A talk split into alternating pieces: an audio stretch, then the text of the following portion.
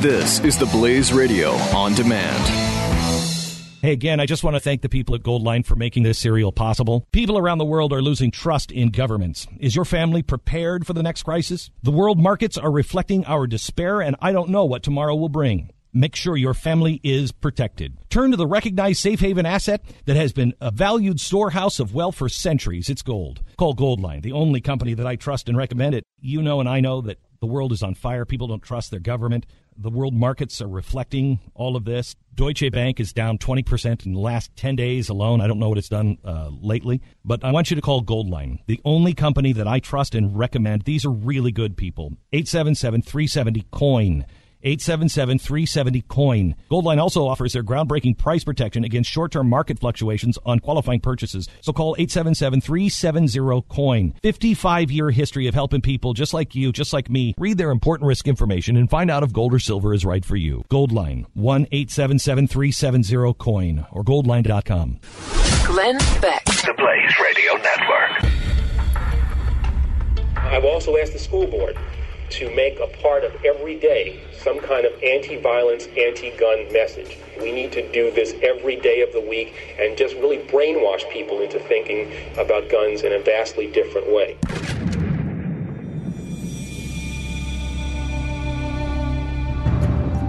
After every mass shooting in America, progressive leaders seem to say the same things over and over again. We know that other countries, in response to one mass shooting, have been able to craft laws that almost eliminate mass shootings. Friends of ours, allies of ours, Great Britain, Australia, countries like ours. So we know there are ways to prevent it. The Australian government, as part of trying to clamp down on the availability of automatic weapons, offered uh, a good price for buying hundreds of thousands of guns. They believed, and I think the evidence uh, supports them, that by offering to buy back those guns, they were able to, you know, curtail the supply and to set a different standard for gun purchases uh, in the future. First of all, the Australian government didn't offer anything. It was a mandatory program. In other words, if you didn't turn your guns in, you went to jail. Yes, they paid the owners, but what is a good price for one's freedom? Australian gun owners had no choice but to sell their guns back that they had rightfully purchased. The law took nearly 661,000 guns out of the hands of law abiding Aussies. Hillary further explained her thoughts on the Australian gun buyback. Communities have done that in our country. Several communities have done gun buyback programs. But I think it would be worth considering doing it on the national level if that could be uh, arranged. There were tiny differences between the local buybacks in the United States and what Australia did. Mainly, those done here in America were voluntary. Australians, again, had no choice. I can't say it any other way than that. I felt sick. Um, I had to hand them in because if I didn't, I was going to jail. There's, there's no ifs or buts about that. By taking that gun away from me, um, they've stolen something from me.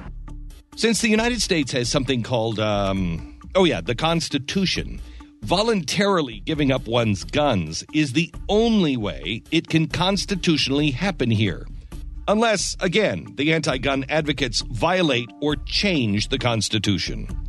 And each time Obama and others have called for these kinds of measures here, they have been accused by defenders of the Second Amendment of wanting to confiscate America's guns. Contrary to the claims of what some gun rights proponents have suggested, this hasn't been the first step in some slippery slope to mass confiscation.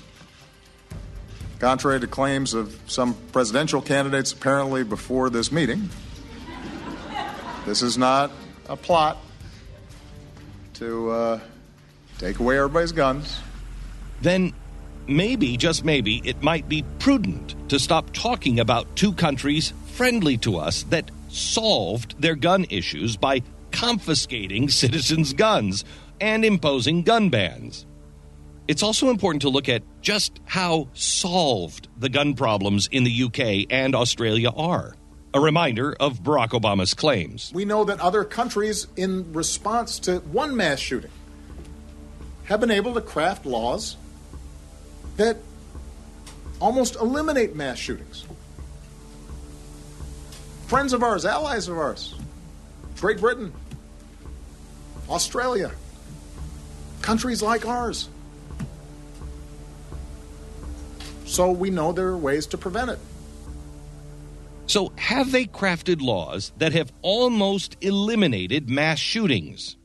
John Lott, economist, author, professor, and fellow at various universities, including the University of Chicago, Yale, Stanford, Rice, and Wharton, and Second Amendment advocate on how effective confiscations and gun bans are in places like Australia and Europe. If you listen to uh, Barack Obama or uh, Hillary Clinton, they want to go and argue that the United States is unique in terms of mass public shootings, and that's simply not the case.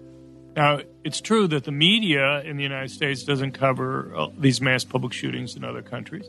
But if you take the FBI definition of a mass public shooting, which is has traditionally been four or more people killed in a public place, not involving something like a gang fight that's going on, uh, you in fact find that during the first seven years of uh, President Obama's administration, there were 25 mass public shootings in the United States, and there were 25 mass public sh- shootings in the European Union. Um, if you uh, look at the rate that people were killed per million people, uh, it was virtually the same in both the European Union and in the United States. And in fact, the rate of injury for mass public shootings in the European Union was almost twice what it was actually more than twice what it was in the United States. But what about the oft mentioned Australia? The NRA reported on a University of Melbourne study that took place 12 years after the ban was imposed.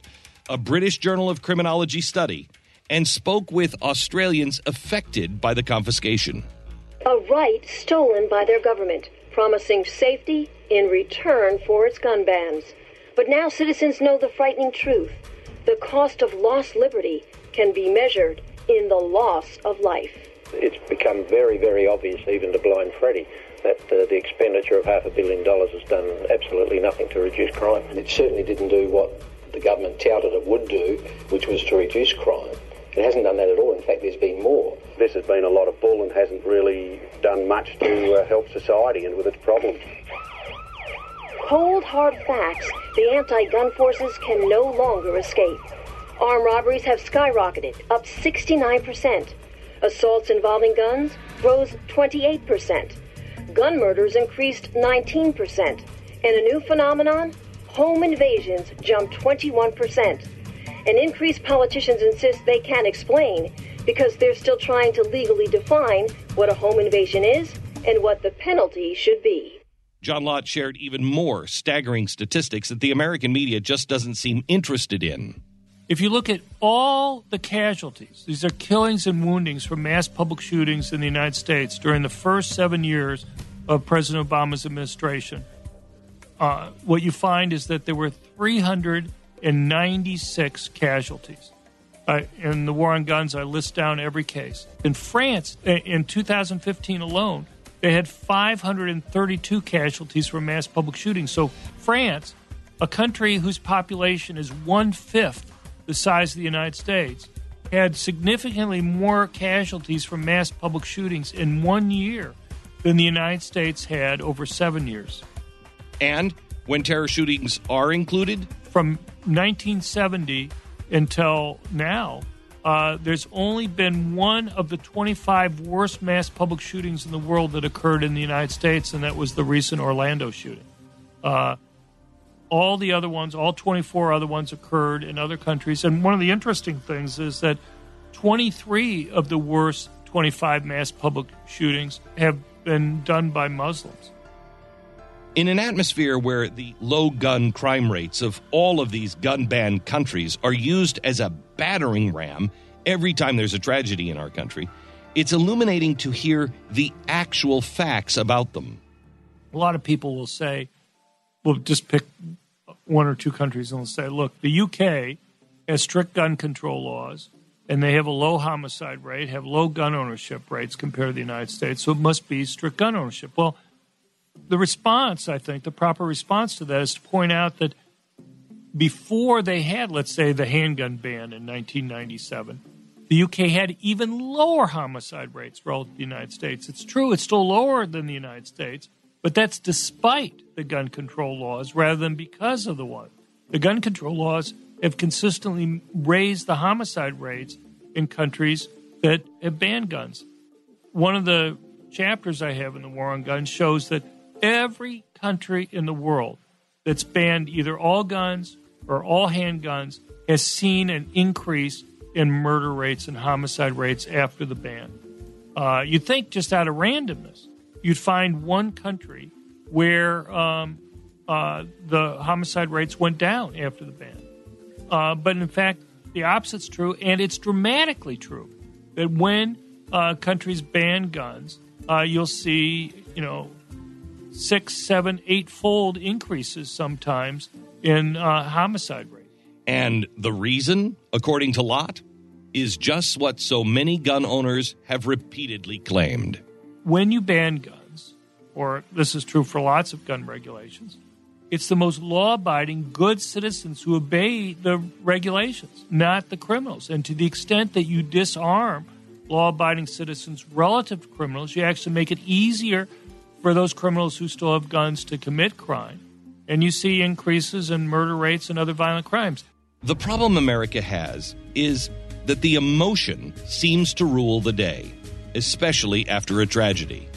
But we are a nation getting more and more emotional on all sides we take a look at how progressives use that emotion to overcome the Second Amendment on the next episode. Glenn Beck. This is the Glenn Beck Program. Glenn Beck. The Blaze Radio Network. Hey, again, I just want to thank the people at Goldline for making this serial possible. People around the world are losing trust in governments. Is your family prepared for the next crisis? The world markets are reflecting our despair, and I don't know what tomorrow will bring. Make sure your family is protected. Turn to the recognized safe haven asset that has been a valued storehouse of wealth for centuries. It's gold. Call Goldline, the only company that I trust and recommend it. You know, and I know that the world is on fire. People don't trust their government. The world markets are reflecting all of this. Deutsche Bank is down 20% in the last 10 days alone. I don't know what it's done uh, lately, but I want you to call Goldline, the only company that I trust and recommend. These are really good people. 877 370 COIN.